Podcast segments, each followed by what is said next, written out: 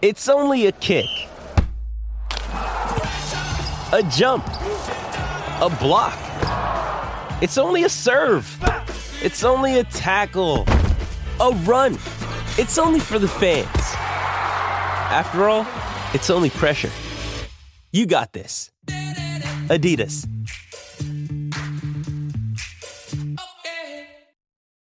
Why take one vacation with the family when you could take all of them? With Royal Caribbean, you don't just go to the beach. You visit a private island and race down the tallest water slide in North America. You don't just go for a road trip. You ATV and zip line through the jungle. You don't just go somewhere new. You rappel down waterfalls and discover ancient temples. Because this isn't just any vacation. This is all the vacations. Come seek the Royal Caribbean. Ships Registry Bahamas. With threats to our nation waiting around every corner, adaptability is more important than ever. When conditions change without notice, quick strategic thinking is crucial. And with obstacles consistently impending, determination is essential in overcoming them. It's this willingness, decisiveness, and resilience that sets Marines apart. With our fighting spirit, we don't just fight battles, we win them. Marines are the constant our nation counts on to fight the unknown. And through adaptable problem solving, we do just that. Learn more at marines.com. I'm Alex Rodriguez. And I'm Jason Kelly. From Bloomberg, this is The Deal. Each week, you'll hear us in conversation with business icons. This show will explore deal making across sports, media, and entertainment. That is a harsh lesson in business. Sports is not And, uh, as simple you know, I- as bringing a bunch of big names together. I didn't want to do another stomp you out speech. It opened up so many more doors. The show is called The Deal. Listen to The Deal. Listen to the deal on Spotify.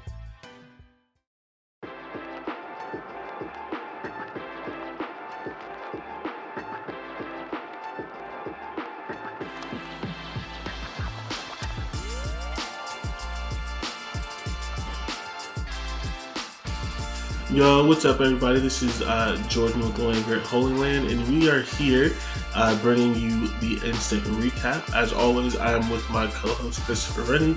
Uh, how you doing today, Chris? We're doing really well. Uh, actually, coming into this pretty relaxed for the first time in a long time, so it's actually really nice. It was a it was a solid game today. I'm excited to get talking about it. Yeah, I agree 100%. Uh, I'm really struggling though. I don't know what victory I want to talk about. What victory is more important, blowing out Purdue or getting Sonny Styles? Yeah, it's a big Saturday for Ohio State. Um, I know the safety position. Uh, we're not like your recruiting insiders by any means, but we've very much highlighted that as a position of need and getting a more versatile defensive backfield. So Sonny Styles, I think, is the win of the day. Uh, but I do think the win against Purdue can't be understated with their history of upsets and stuff, and how Ohio State has direct ranked opponents that Purdue's played as comparisons to what they did to Purdue. So the committee can't look at this game and be like, "Oh yeah, Ohio State just beat this like schmuck Big Ten West school." Like, no, they respected them, they ranked them, and Ohio State housed a team that beat two top five opponents.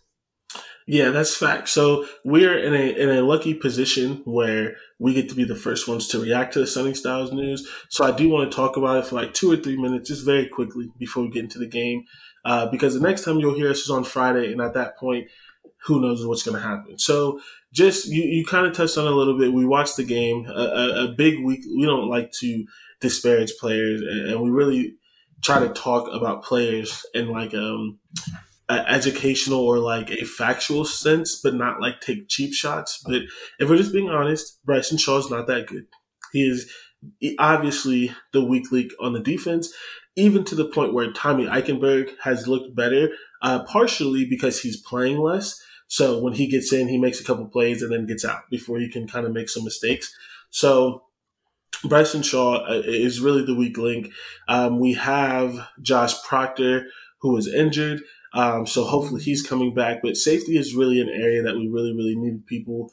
Um, we we've talked about all of the summer. If you've been listening to us, to us with Buck Off, how there was a dip in DB recruiting, and then it, it jumped up with corners, and we have a lot of really good corners in the wing, including um, Denzel Burke, obviously. It also jumped up with kind of like the bullet position. We got the Ronnie Hickmans, the Cam Martinez, and that kind of stuff. But we weren't really getting the true safeties. We were getting a lot of hybrid guys. A lot of the guys that we thought could play safety are not playing safety. Ronnie Hickman's not playing safety. Cam Martinez is not playing safety. Lathan Ransom is not playing safety. Um, I believe we have a couple of safeties on the roster that are freshmen who, you know, it's fine. They weren't ready to play. Uh, most freshmen are not.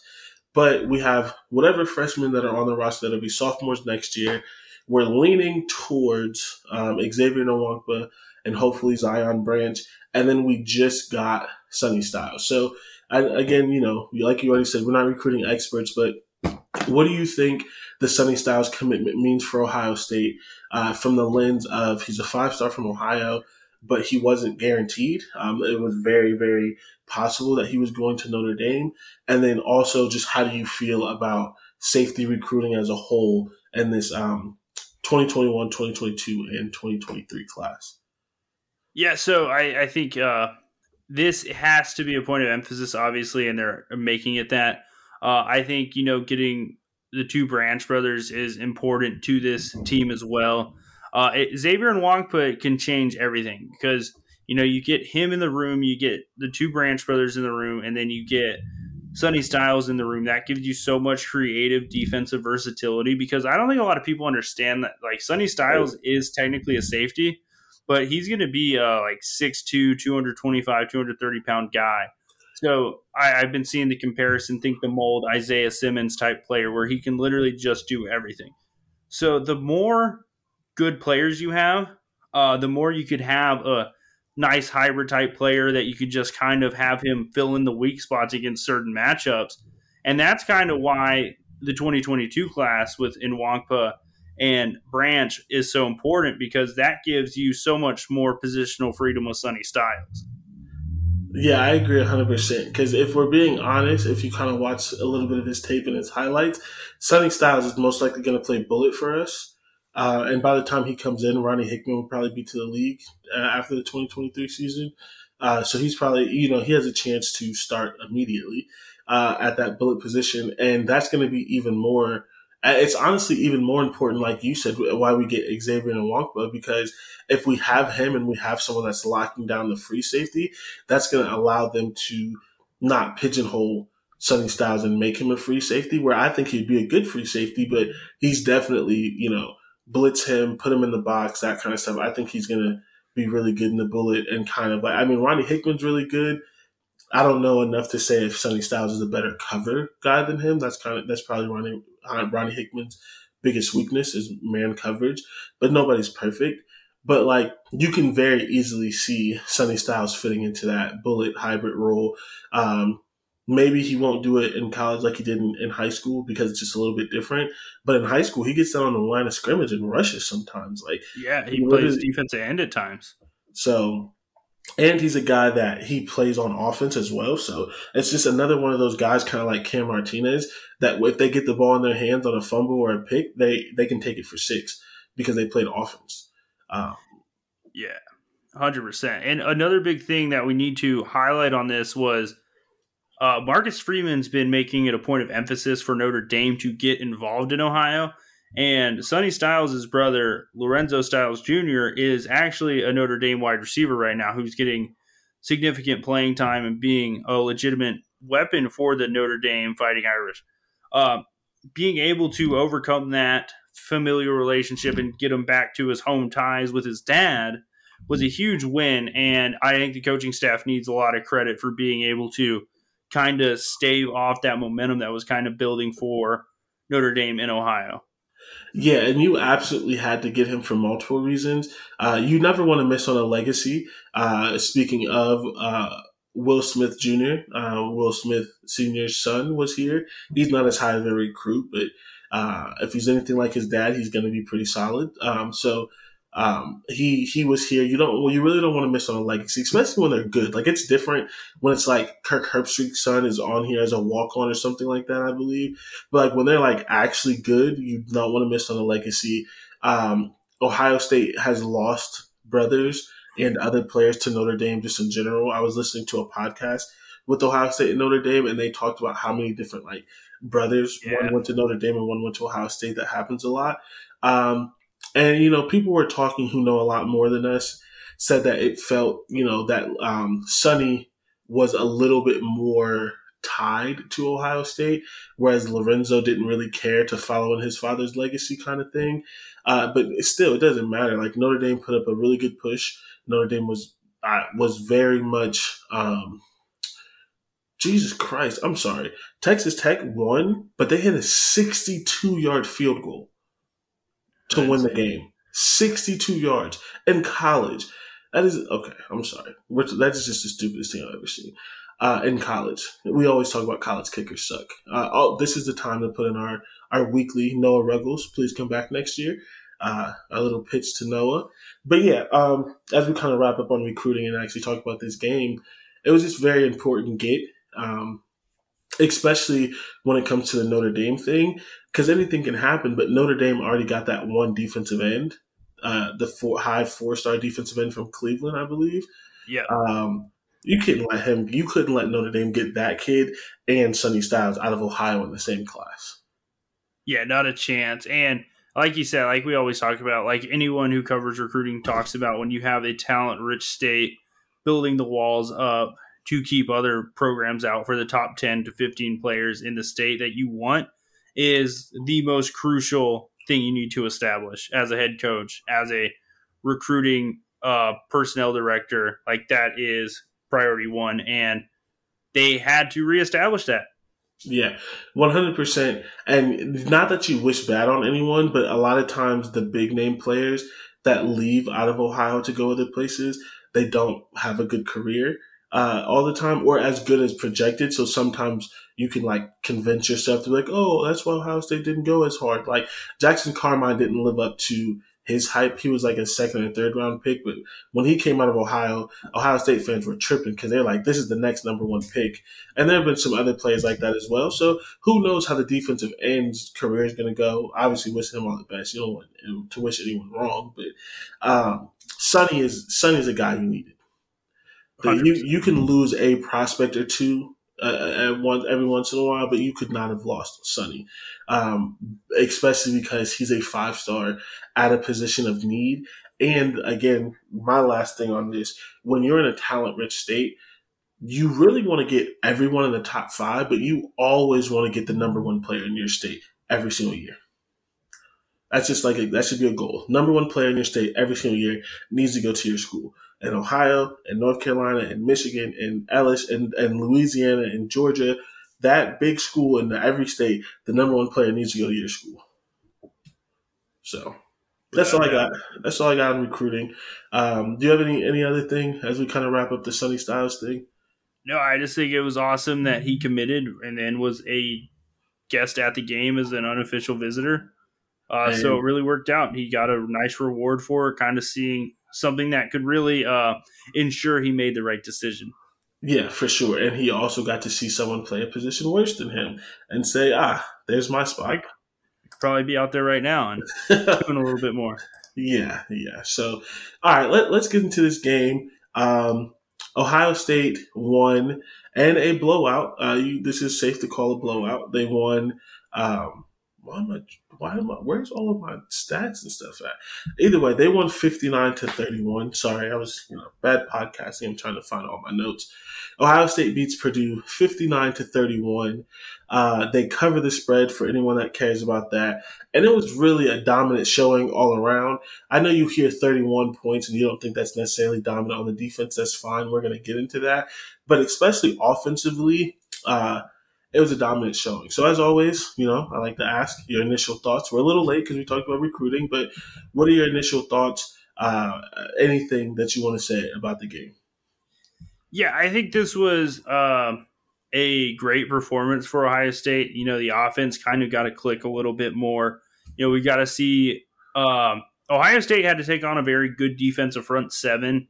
And I was interested to see if this was a game where Ohio State wins it throwing the ball 50 times or you know, with a balanced offensive attack, and they attacked with a lot of balance. So, uh, as you know, we kind of prepare for that home stretch. Um, that is going to be extremely important to continue. And I think my biggest initial takeaway was that is the offense that can win a national championship, the one we saw today. Uh, the defense, you know, I think Purdue's a really good offensive team. Uh, we've seen them take on some really good defenses and do some damage. So I'm not too concerned about the 31 points, especially with how much they had to work for it and how many passes they had to throw for it. So overall, I just think this was a game against a really good football team that Ohio State dominated. And that's the takeaway. I don't think fans should have any complaints about this one.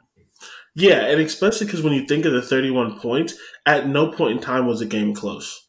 It's like they scored 31, but it's not like it was close at a certain point and Ohio State had to pull away. It's every single time. And a part of it, the 31 points, is just how fast Ohio State was scoring. Like you said, Purdue's a good offense. Ohio State scoring in literal seconds sometimes. So Purdue's getting more chances and more time and, and that kind of stuff. Um, and so I just think that that kind of led to it a little bit. And I agree that I'm not going to be too concerned about the 31 points because Purdue is one of the better offenses in the country. And we talked about this before on Buck Off yesterday. It's hard to shut down an offense that is fully committed to the pass. Like that's all they're going to do. They're not going to pretend to run the ball. They're not trying for balance. They're just going to sit back and, and run the ball and pass the ball. And when someone does that, you have to be perfect. And for the most part, Ohio State played really, really well. I mean, nobody had a spectacular day on them. A lot of they forced a lot of short passes. Um, they forced a lot of short passes and tackled. Uh, there was no 30, 40, 50 yard gains, especially for touchdowns. Um, and I think we talked about this before we started recording. The thing you have to remember is like, sure, if this was Georgia's defense and they allowed 31, maybe you're not happy. Maybe you're a little concerned. But we got to remember what defense we are here and how the season started. Like I said when we talked before the game, if we play Purdue week one or two, they're putting up 50 on us. Um, so this was a good showing by the defense, uh, definitely. Yeah, like obviously, like we're not saying there's still not things to work on. Like obviously, you want to defend the RPO and the quick game better, but David Bell didn't go off for a monster 200 yards. They never were in striking distance, and every single time they scored, they had to earn every single ounce of the drive. So I, I like that with the defense. And once again, we've struggled as a team, Ohio State has on third down. Purdue did take advantage of that pretty well, like some teams in the past have. So once again, it's just kind of something that's killed us in the past coming back and getting us. But it didn't seem like there was too much to work on. They defended the run well. Uh, Aidan O'Connell had to throw the ball 52 times, I think is what the number was. So uh, that is a performance where you can live with it. Yeah, excuse me, 100% you can live with it. And you talked about balance and the offense. Ohio State had five different players um, who were, they had four players who essentially had 100 yard days and another one who was close. um, Miyan Williams, 14 carries, 117 yards. TreVeyon Henderson, 13 carries for 98 yards. That's essentially 100 yards. Uh, Garrett Wilson, 10 for 126 uh, Jaxon Smith-Njigba nine for 139. So three players with a 100 yard day, one player with 98, and then Chris Olave had nine for 85. That's five players within 15 yards of 100.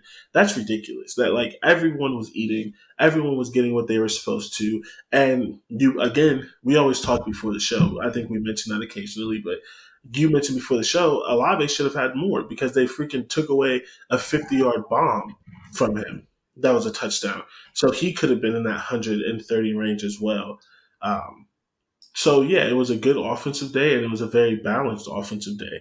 Everyone ate the running game. Uh, again, you have when you have two running backs who essentially run for 100 yards, the running game was working. There were holes. George Karlaftis didn't do anything of, of note. It was a, a really good day for this offense, and this is the offense that we expected. This is the offense that we wanted to see, and this is the offense we haven't seen for the last two or so weeks. Yeah, and you know the funniest thing about it is I don't think I saw CJ Stroud scramble one time. He didn't need and to. I think he pulled I think he pulled the ball one time and ran for negative two yards. So you know, I'm really a fan of when the offense is flowing in every other direction and he doesn't have to run. Yeah, and that's that's a good point. Credit to the offensive line because there were some times where we got off schedule, some third and eights, third and nines, third and elevens. We didn't punt into the third quarter. Uh, that's a lot of thirds. We didn't punt yeah. into the third quarter because they were picking up those long ones. But with the pass rusher like uh, you think, man, third and eight, you don't want to be in there because he's just going to tee off. Even in those like this is a passing situation, passing situations, yeah, he didn't do anything. I don't like I, I the see. I don't know if he even had a pressure. It felt like he didn't get close to Stroud all day. No, yeah, honestly, I think NPF earned himself a lot of money today. Like, I think he's got a few opportunities the next couple weeks going against some pretty good pass rushers uh, to continue to earn that money as well. So. Uh, I, I, think the offensive line is something we have to highlight as well before we get any further. Uh, yeah. This was their most complete performance As in team, yeah. weeks, and probably honestly on the season. Yeah, it, it, honestly really is, and that's the thing that's like people are going to listen to that and roll their eyes because again, it's like they gave up 31 points, but you really have to look beyond the stats uh, at some of this. You have to look behind the stats on some of this and realize that you know they did play pretty well. Um, yeah, it was just it was just a good it was a good team game. Uh, everyone kind of had their role. Everyone played their part, and that's like everyone wants to say like you want to start playing your best football in November. If this is the start of that, like I think Ohio State's in a very good place moving forward. Yeah, I mean, if this is the start of that, this is uh, going to be what we're going to see the next two weeks uh, because uh, Michigan State and Michigan, while good teams, they do not have the offense that Purdue has. Not a chance. And we saw that today. Uh, we saw that last week with Michigan State taking on Purdue. Uh, you know, and I, I just need to um, say this. Uh, I'm I, I'm excited. It's just it's weird being on this show, being like happy. You know, because we've always found that one thing to get mad about, and I just can't find it today. Yeah, and it's either the one thing to get mad about, or it's like the caution. This is Maryland, so you're not going to be too happy. Purdue is a good team. They're going to finish eight and four, and uh, as much as I don't think Notre Dame is a good team, Purdue should if they if Purdue would have done what Alabama and all these other teams do and didn't schedule a big Power Five game, they would probably be they would probably end the season nine and three. That's a really good year. Yeah, without a doubt. Honestly, they just played Notre Dame. And I, I, don't know why the hell they played Notre Dame. It's probably some like Midwest, like Purdue's not even, it's probably some Midwest academic thing because Purdue's not a religious institution. So I genuinely just don't know. It's probably some like Indiana, because they're both in Indiana, right? It's probably some like Midwest, yeah. Indiana, like fake rivalry. Let's play each Pretty other. Sure, yeah, there's a, le- there's a legitimate rivalry and I think it has a trophy. Does it? Do they yeah, always play uh, Notre Dame? Uh, they do not always play them, but it used to be an every year rivalry. Okay, all right, so that's fair. But yeah, so they had that game. Like if they would have played a scrub like most teams, they would finish the season nine and three, and that is a hell of a year. Um, so you can't really be mad at that. It's it's kind of like weird, you know. Like you said, being happy and trying to go over it. It's like I'm looking at the stats and, and stuff that I want to talk about, and it's just like it was perfect for the most part. It, it was a really good game. Um, but one, well, so I guess one thing that we can talk about, uh, we had mentioned it on Buck Off and um, before. You sometimes you have to treat really good players, really good wide receivers, especially. Sometimes you have to treat them like LeBron. Sometimes you have to treat them like Kawhi. Um, some like you know, and, and anyone who doesn't get the reference, I'm saying let them get theirs and stop everyone else. Like LeBron can go for 40, but you need 100 points to win this game. If he has 40 and nobody else can get off, we're still going to win. Uh, you know, Kawhi can go off, but if PG doesn't go off, we're still going to win. Like when you have those second stars, those other players, that kind of stuff, sometimes you just got to let that guy go off. And, you know, I won't say that he went off, but he had a good day 11 catches for 103 yards, but he didn't have a touchdown and he didn't have a backbreaking play at any point. And it felt like he didn't have a big play, really. I mean, you know, we you you had mentioned those third downs. His biggest plays were like three, four yard catches on third down to keep to keep them their offense moving. Yeah, and honestly, the thing with David Bell is like I think we were talking about it pre-show, and you brought it up. A lot of his big plays came from missed tackles, and you know if you're going and you're a star receiver and you're averaging uh, just under ten yards per catch, like that means the defense is doing a really good job at what they're supposed to be doing, just limiting you from getting loose, getting outside, and that's why I think Denzel Burke actually had a really good day despite giving up 100 yards to a receiver. Because guess what? That 11 for 103 could have easily turned from like to 11 to like 180 if he didn't tackle well. Yeah, and I don't think all those 100s were on Denzel Burke because uh, David Bell moved around. But like, exactly, you're 100% right. Like, he did miss a tackle. Honestly, Bell's biggest play was maybe a BS pass interference that was drawn on Burke. Like, that wasn't yeah. PI. Burke was, he played really, really well. Uh, anytime, I mean, Purdue doesn't go deep often, but anytime they tried to go deep to Bell, he was always there. And it was literally, here's, you caught it at three, you ran to six, I tackled you, I pushed you out of bounds. No broken tackles, no big plays. Uh, and that is, and that's hard for a DB. It's hard, especially when you see stuff in front of you, to not jump, you know, and try to get an interception. And then when you miss it, they get an extra 20 yards, that kind of stuff. He played very sound and especially for a freshman, that is that's big.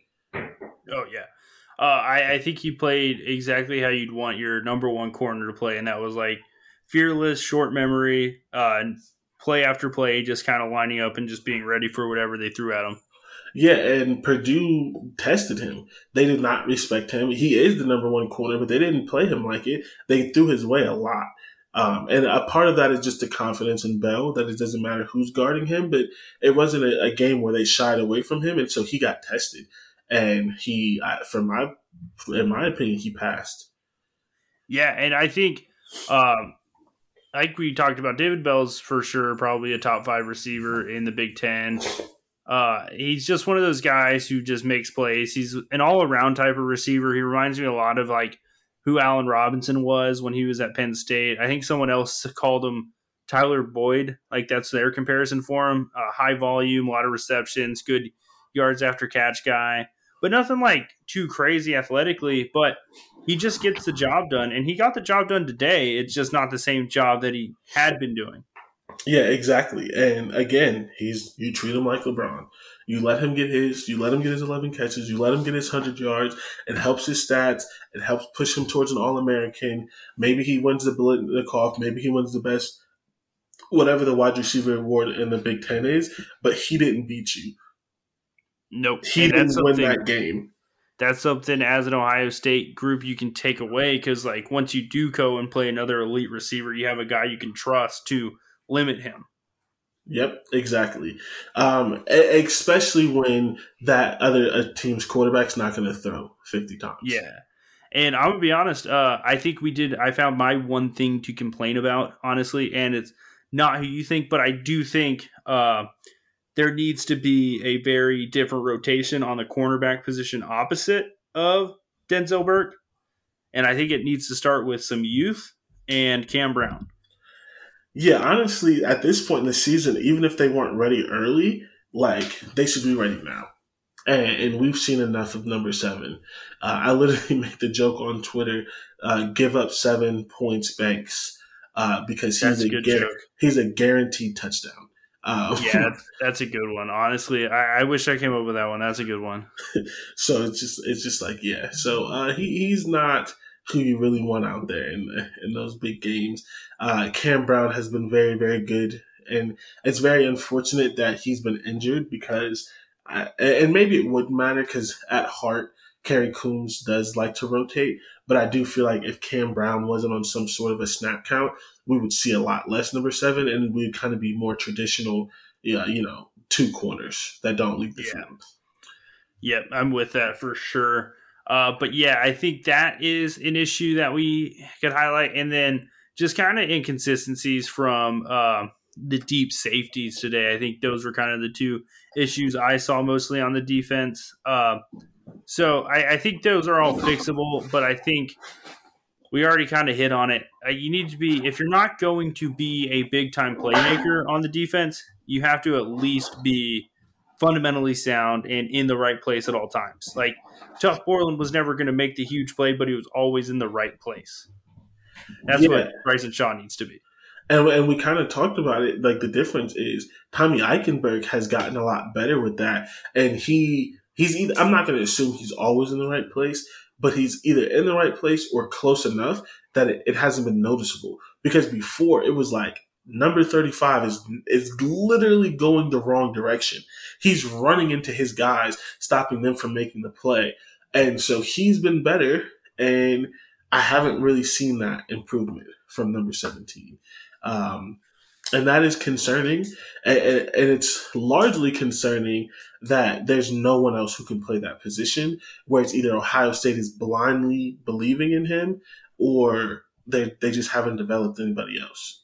Yeah, I'm honestly just thinking about it. Like, uh, we've talked about Lathan Ransom, we've talked about Cameron Martinez, we've talked about all these other guys, and they're really good at certain things, but I, it's just like, do you really? Tr- the coaching staff probably would have already tried something new if they had a person on their roster that they even trusted to throw out there.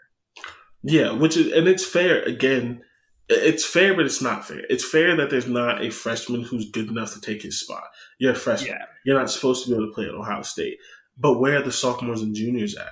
Like that's the issue, and that's that's that gap in that class in the those recruiting. Are, yeah, those are the it's ones. Bryson Shaw is one of those. He's one of those examples. And I think it's un, it's a little unfair for him as well because he was never supposed to play this much of a role in the team uh, because it was Josh Proctor's team at safety, you know. Yeah. So, like, you're asking for a guy who is probably set to be relatively a situational player, relatively a guy who came in in garbage time to play legitimate snaps and be the starter. That's a big ask of a guy. Yeah. That is uh, that's hundred percent facts. But we still need to see some improvement, especially in the fundamental things, because that's where you can make up for a lot of the other stuff. Like that touchdown yeah. that they gave up today when he was in in quarters and he suck, sucked in on the play action should have never happened. Yeah, like you put it in our group chat, and it's like Purdue has given up on running the ball. They throw the ball on average forty to fifty times a game, and you bite on play action. Yeah, and they weren't even running the ball successfully with just the six in the box. So like you are secondary in that situation. Full proof, like need to be back. Yeah. I, I yeah, I don't I don't know. And that's the sad thing. It's like you can say that you don't expect like it's kind of unfair and I do agree with that, but the thing that's not unfair is that we haven't seen growth. Like I understand that his potential may not be as high as some people because he wasn't supposed to be in that position, but even in the position that he's in, I just haven't seen uh, enough growth. Um, where we've seen growth from other players, like we've seen growth from Tommy E. We've even seen growth from Lathan Ransom. I mean, it's it's a scary sight when he's one on one against a slot receiver, but like any other area of the field, he's gotten a little bit better at zone. He's actually a plus defender at blitz, and he's a pretty sure tackler now. I think I'm comfortable saying. Um, yeah, as long as it's not one on one against a receiver, he's a spectacular. Yeah. And, and and and and you can have a deficiency, and it's up to the yeah. coach. It's up to the coach to not put you out there to be one on one against a receiver. Like no one is perfect. No one has no defenses deficiencies. Um, even Chase Young had a deficiency. You got you got to squint to find it. Uh, but like Lathan Ransom's not Chase Young, so yeah. So I, I think uh, once again, like these are just kind of nitpicky comments at this point because Ohio State, like, there were a few, there was just like a few bad plays defensively, and the rest was just Purdue actually being good at offense. And yeah, I think it's like what we always talk about. Other coaches are paid too. Like Jeff Brohm is legitimately one of those crazy offense. He's like a mad scientist as an offensive line. Like they went with a center, the tight end snapped the ball on the hash and had their offensive line splitting the numbers in the hash. Like everyone's like kind of laughing and making fun of it. But when your talent isn't to the level of your competition, that's the type of stuff you have to do. And it's one of those things like I remember a coach told me there's like a reason, a secondary reason you put in trick plays. There's a secondary reason you put in some funky formations. Cause like even if the other team has to spend five extra minutes game planning for it, it was worth it. Yep. hundred percent. Um, and and and and even to do that play, you have to know the rules.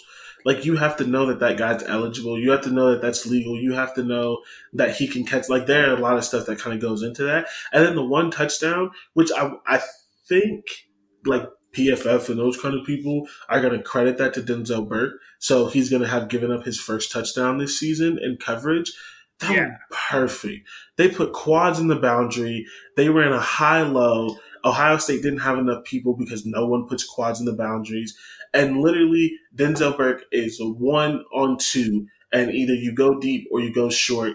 They sneak the guy out behind Denzel. He goes short because that's the guy in front of him. And, and the dude, I think it's the running back. He was wide open. That's perfect. That that coach designed that up. They executed it perfectly, and he gets paid millions to do that. And that's one of those things we talked about last week. Was like coaches have certain play designs for specific situations, and they got that situation. There's like three or four things that needs to go into that to work, and they got everything they needed from that look. Yeah, and Denzel Burke did. Ex- it's it's like a it's like a zone read, like like what Ohio State did a lot to George Karlaftis. You put a player in a position where he has to make a play, and you read off of that. And they put Denzel Burke in a position where it was one against two. He chose, and unfortunately, I mean, it would have been great if he chose the deep guy and they had to throw short. But he he chose the one they wanted him to choose. He chose the one that was short, and they went over top of him. That was a great play. I'm not mad at the defense for that. I'm not. That's bravo. Beautiful. That was a great play on. Yeah, and a word to Bryson Shaw, uh, quote uh, from his press conference after the game, some of us didn't do our jobs, myself included. We'll get those things corrected. So taking ownership of his failures, I gotta I gotta give him some credit there, manning up, facing the media. Gotta give him some respect. That yeah, I agree with that. Shout out to that. tougher, tougher like college kids to do that and do it like pretty eloquently. For sure. So we're 30 minutes into this podcast. We we haven't been positive, but we haven't been negative either, which is not fair because this game we need to be a lot more positive. So we are going to take a quick break and then we're going to come back and end on all positives because there has been some not necessarily records, but there's some been some accomplishments we need to talk about. There was an amazing day from Garrett Wilson we haven't talked about. So Ryan to, Day's back in his bag. We got to talk yeah. about that. So we're we're gonna come back and talk about all the good things now that we've talked about the defense and some of the the struggles and, and that kind of stuff. We don't really need to talk about stats. It was perfect. So we're gonna just come back and uh, just be very positive because man, that was a great game to watch. And there's so many good players that so many good things happen. Uh, so with that, we're gonna go uh, to our sponsors and our ads, and then we'll be right back. Why take one vacation with the family when you could take all of them? With Royal Caribbean, you don't just go to the beach. You visit a private island and race down the tallest water slide in North America. You don't just go for a road trip. You ATV and zip line through the jungle. You don't just go somewhere new. You rappel down waterfalls and discover ancient temples. Because this isn't just any vacation, this is all the vacations. Come seek the Royal Caribbean. Ships Registry Bahamas. I'm Alex Rodriguez. And I'm Jason Kelly. From Bloomberg, this is The Deal. Each week, you'll hear us in conversation with business icons. This show will explore deal making across sports, media, and entertainment that is a harsh lesson in business. Sports is and, not uh, as simple you know, as bringing a bunch of big names together. I didn't want to do another stomp you out speech. It opened so, up so many more doors. The show is called The, the deal. deal. Listen to the deal. Listen to the deal on Spotify.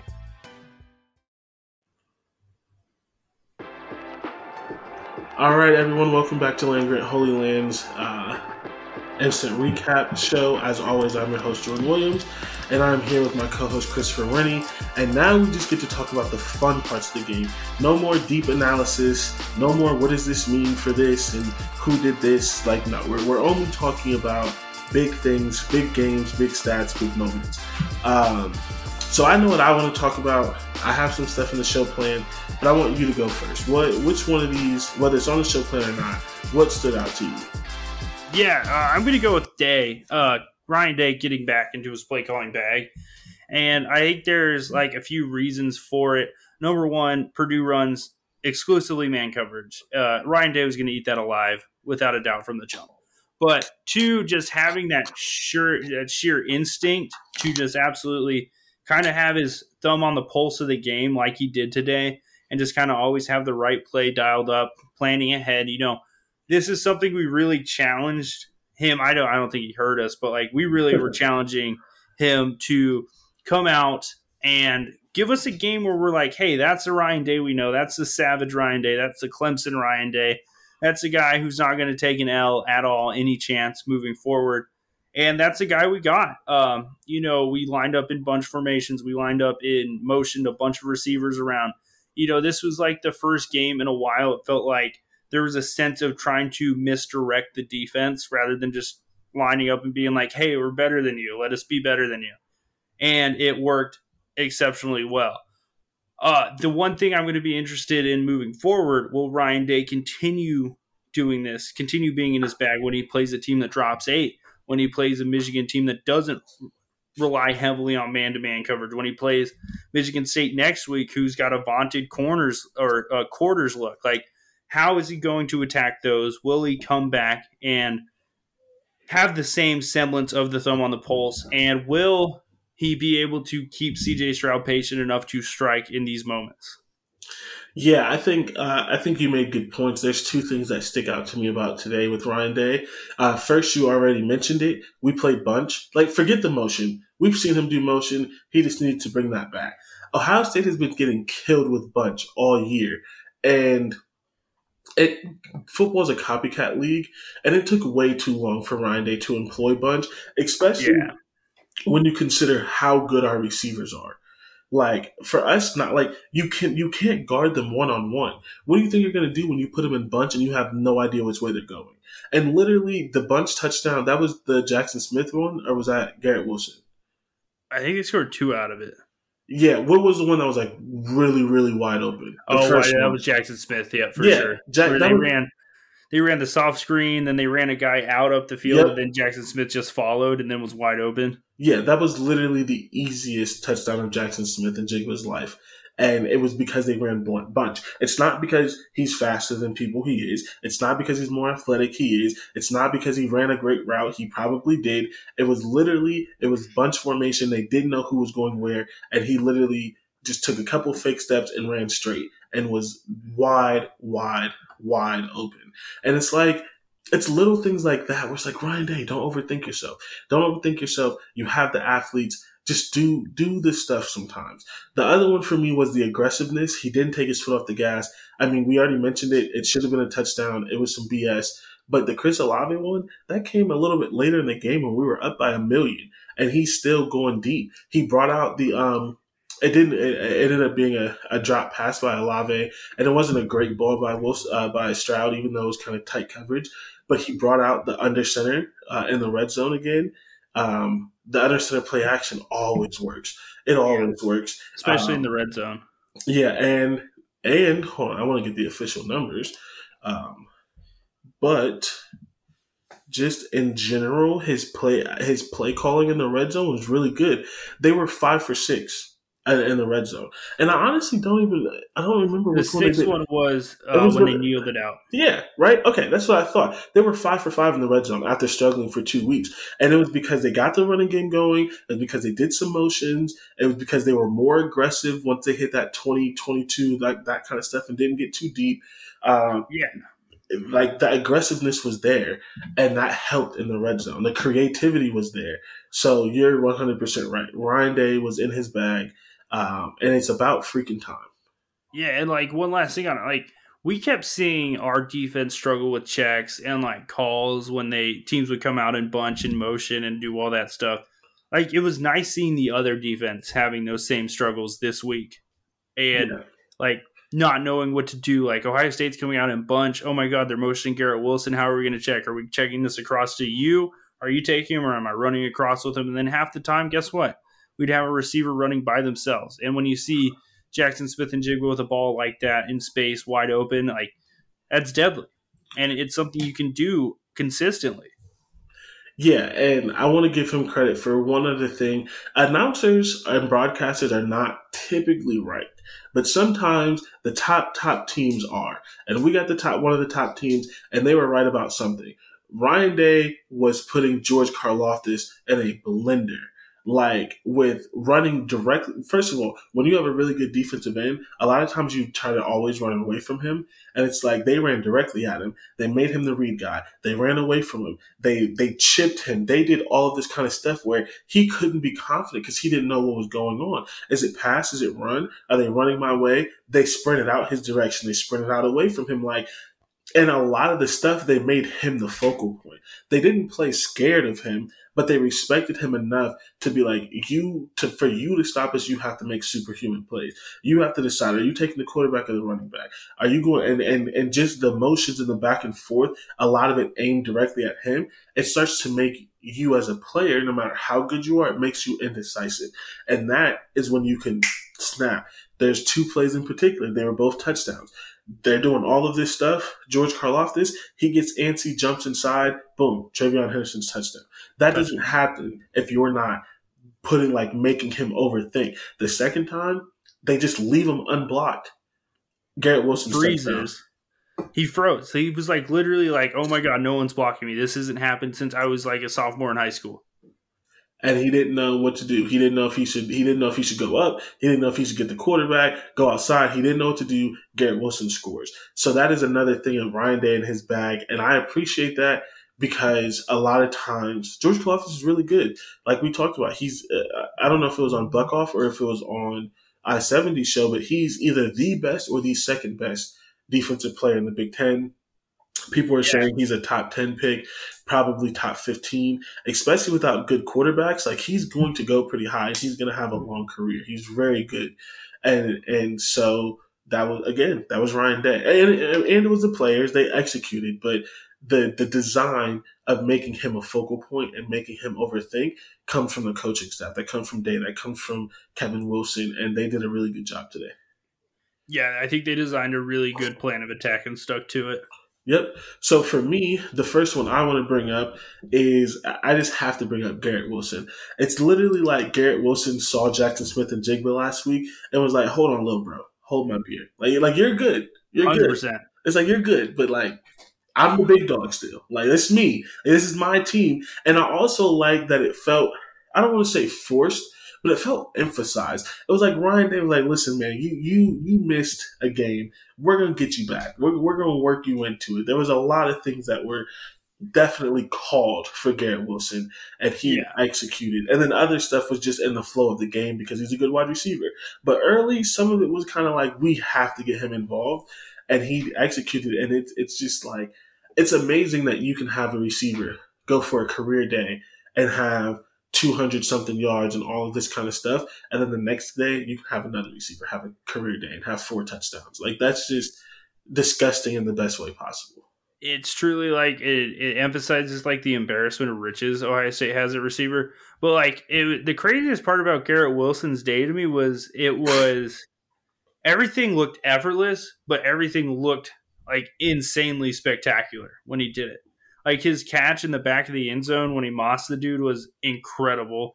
When he broke away on that jet sweep and hit that stiff arm at the end, incredible. Like everything he did throughout the game was like just effortless. Yeah, the catch where just, he, it was just unbelievable. The catch where he should have got tackled at like the ten, juked somebody and stiff armed somebody else and, and ran in. It's like nobody would have been mad if he got tackled at the five. He probably should have, but no, he takes it, he jukes the guy in front of him, stiff arms somebody else, and and everyone talks about it because it's true.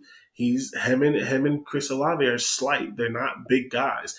They're not you know huge. They're not Julian Fleming, right? They're not DK Metcalf. And for him to like the juke is fine, but then for him to finish strong with the stiff arm and be like, "No, nah, I'm getting in the end zone."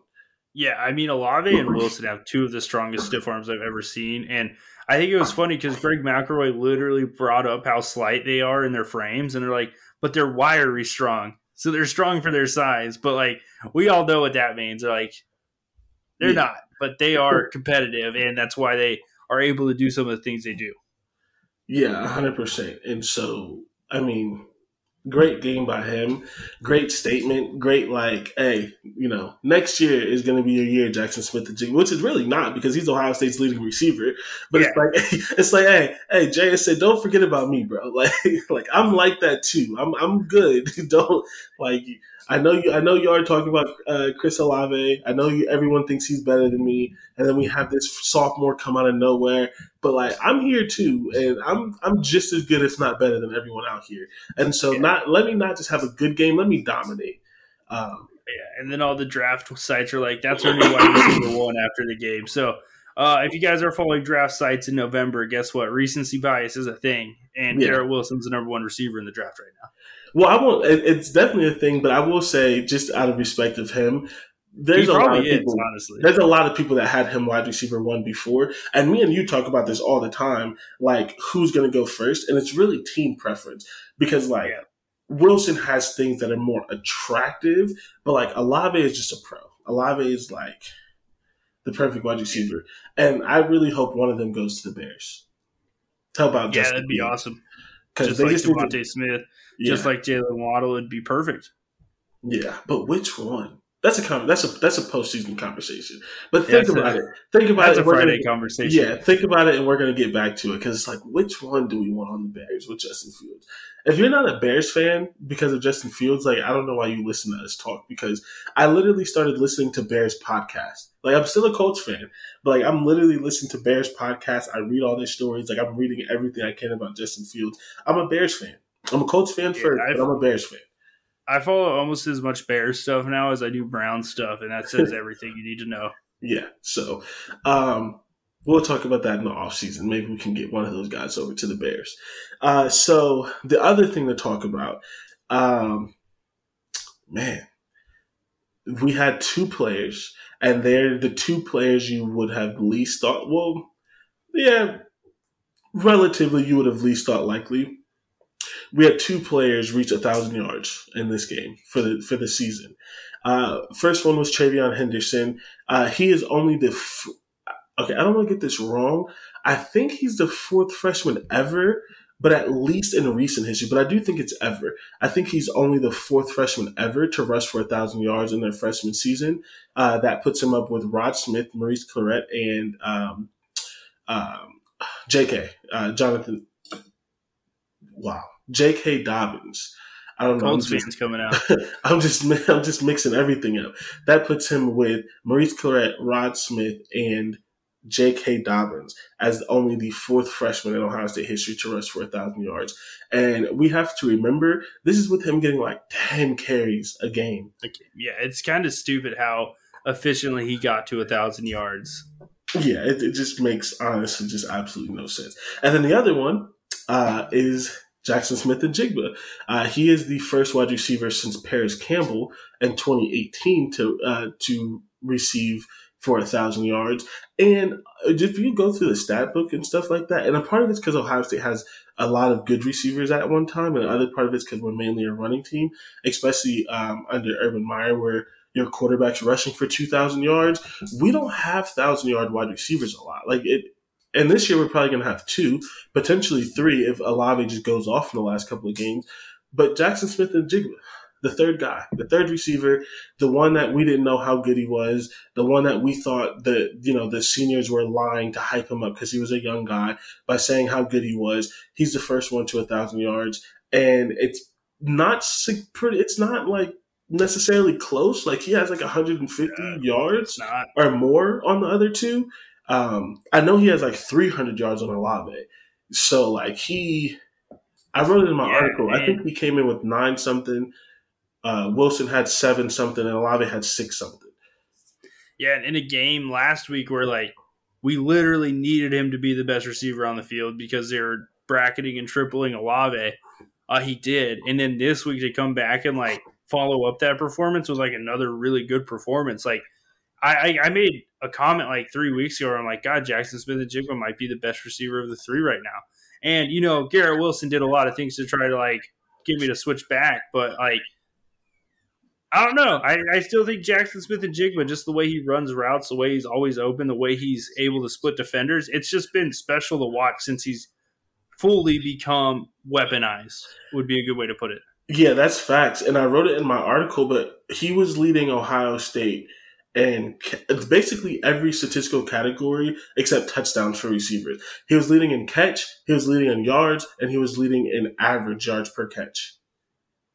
Yeah, or, no, he was second. I'm sorry, he was second in average yards per catch, but he was second to Emeka Egbuka, who just had like a really long one and has like nine catches on the year. So of the three, he's the leader in average yards per catch. Literally, the only one he wasn't leading in is touchdowns. He has the least touchdowns of the three.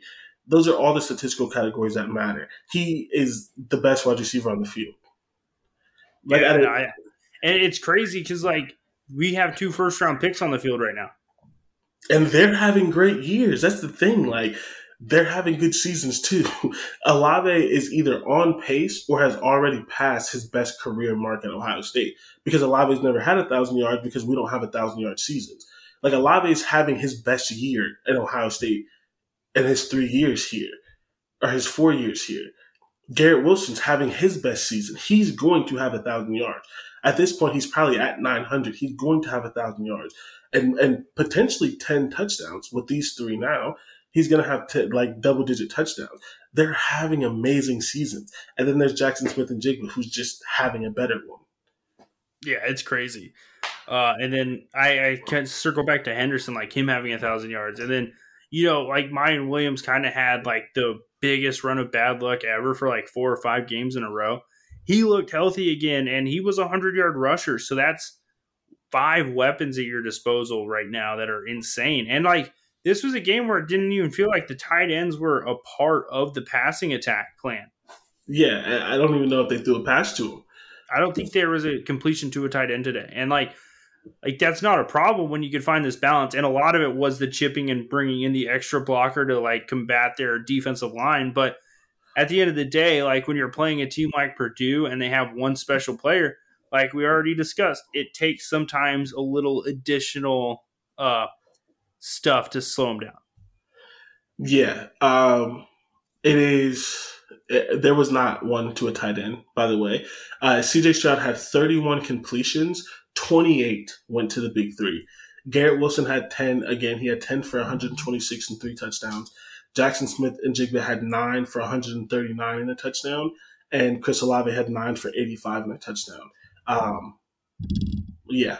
Um, so that's 28 out of absurd. 31. That is absolutely absurd. And the crazy thing is, like, if you really wanted to nitpick, you could say that Olave didn't have a great game. He only had a 56% uh, catch percentage. He had a couple yeah. of drops uh, and some stuff. One of them, again, wasn't really, the one in the end zone really wasn't on him.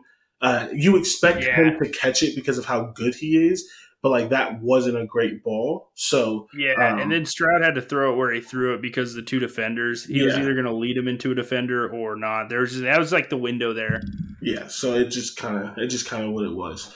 But I mean, yeah, it's just like everyone's like everyone's having a good day when that offense is going. It's going, and but yeah, Jaxon Smith-Njigba is somehow the best wide receiver we have, and TreVeyon. It's just like I I don't know. Sometimes I'm just like, I wonder what would happen if we give TreVeyon Henderson more carries. But then it's just like you just you don't need to. And it's funny because I was watching um I was watching Big Noon Kickoff, and Reggie Bush was talking about that, and he was like, quote unquote, complaining when his coach was on the phone or whatever. Like, why didn't you give us more carries? Why didn't you give me more carries? It's like, cause, well, one, we had another good back, and two, you didn't need them. You touched the ball, and you had 10 carries, 100 yards. Like, you didn't need 20 carries. You didn't need to be a bell cow. And I'm starting to get that point with um, yeah. TreVeyon, especially because I like Miyan, I like Evan Pryor, and we're, we're trying to get that one guy. Just give him 10 to 15, let him stay healthy. He's still going to rush for 100 yards. So I always think about this, and this happens every single time I see Miyan Williams or D, or T go into the game because they're just such big backs. Like you're gonna try to tackle TreVeyon Henderson, who's not small in his own right, and he's super fast, and you're gonna have to come in and tackle Miyan Williams, who you're never bringing down one on one, like without giving up your soul. And then you're gonna have to go back and try to tackle TreVeyon Henderson again. Like, no, do not sign me up for that job. No, not at all. Not at all. Like, and then you're you're coming off of a block from freaking uh, NPF, and then all of a sudden it. you have to take a freaking beating from Miyan Williams because every time he runs, he's running to hurt people. Yeah. So um, I, am I'm, I'm cool with the balance. I, am cool with the balance, especially when it looks like this. I mean, 14 carries, yeah. 117 yards, 13 carries, 98 yards, two touchdowns. Like sign me up for that every day Sign me up for it every game. It doesn't matter. like that's your 25 carries. That's 27 carries. That's eh, that's 27 carries for 200 yards and two touchdowns, essentially. Sign me up for it. I'm there. I don't need to 1, see nothing else. So as we start to wrap up, because we're getting close to an hour, a lot of good things. Ryan Day was in his bag. Jerron Cage, we have to mention that he keeps making plays. He had that fumble recovery. Uh, two players reached a thousand yards in the season. Um, no injuries, no suspension. Steele Chambers is still amazing. Um, it, it, it, was just it was a good day. Uh, there was nothing really. We've already mentioned our minor nitpicky things, but the one thing I will say, because uh, I, I, don't think I said it on the podcast, I just think I said it before uh, before we started recording. This is the game you needed to see from Ohio State after the last two, and you needed it against a good opponent because Purdue is a good opponent. This is not them doing it against Maryland. This is not them doing it against Indiana. It's not them doing it against Rutgers. Purdue is going to go eight and four most likely. They're going to get a good team in a bowl game, and I would most likely, to, even if it's an SEC team, I almost expect them to win. They are having a great season, and for Ohio State to do this against them, we needed to see it. And so I'm happy. I think it was a good year. And we talked about like Purdue's just an extremely hard team to prepare for on a week to week basis. So when they're clicking, they're clicking, and like that's where they were at. And honestly, if I'm uh, Jeff Brohm, I'm like mad at this because a lot of the early points that separated the margin were mistakes Purdue made. Yeah, fumbles. So uh, they could really they could really actually still like even though they got blown out come out of this next week being like hey if we clean this up we could hang with teams like ohio state. Like that's good for them i guess. So if you're a purdue hammer and rails fan that found their way over here for whatever reason that's a positive you guys can leave on. Yeah, and one thing I want to just say to ref- to provide perspective, we the both of us were very hard on this offensive line, and we needed to because they had not played well. Just being completely honest, but I think we need to provide some perspective. Michigan is a really, really good running team, and they did not run well against Penn State. I mean, I don't know the final stats, um, but Michigan had 46 rushing yards against Penn State at half. So maybe us not being good against Penn State wasn't a, you know, um, indictment on Ohio State. Maybe Penn State's really good. Uh, granted, we need to see that again. Um, I think Michigan ran good, uh, maybe against Nebraska. So it's like we don't really have an answer for Nebraska, although Nebraska is a good team. But Michigan is, I think, the second best rushing team in the Big Ten But behind us. They're a top 10 team rushing in the country, and Penn State shut them down. So it's like, hey, maybe we just ran into a good team. There were some off things. We already talked about it. Play calling, different stuff. Offensive line didn't play great.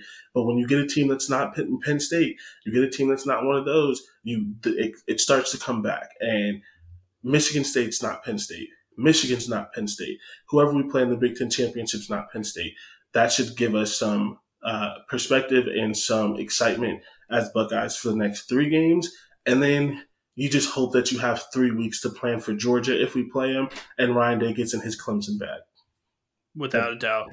Yeah, I, this game is the game that should give you guys confidence going down the stretch. And that's honestly on both sides of the ball. And I keep saying that because Purdue is a good football team. 100%. Um, any final words?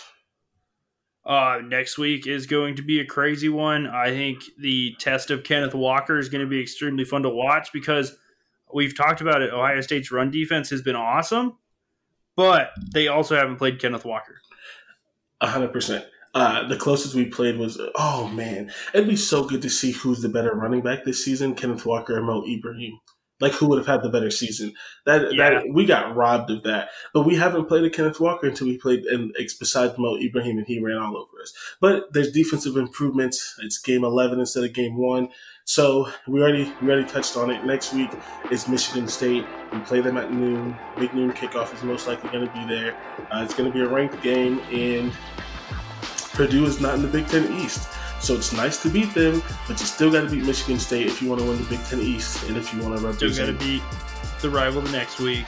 So uh, these these games matter. They're ranked games. They're big games, and this gives you some confidence. But we'll be back on Friday to talk about how we really feel about it. And, and with that, that's the recap. Go Bucks. Go Bucks and Oklahoma lost. So have uh, fun with that one. We love that. we love it.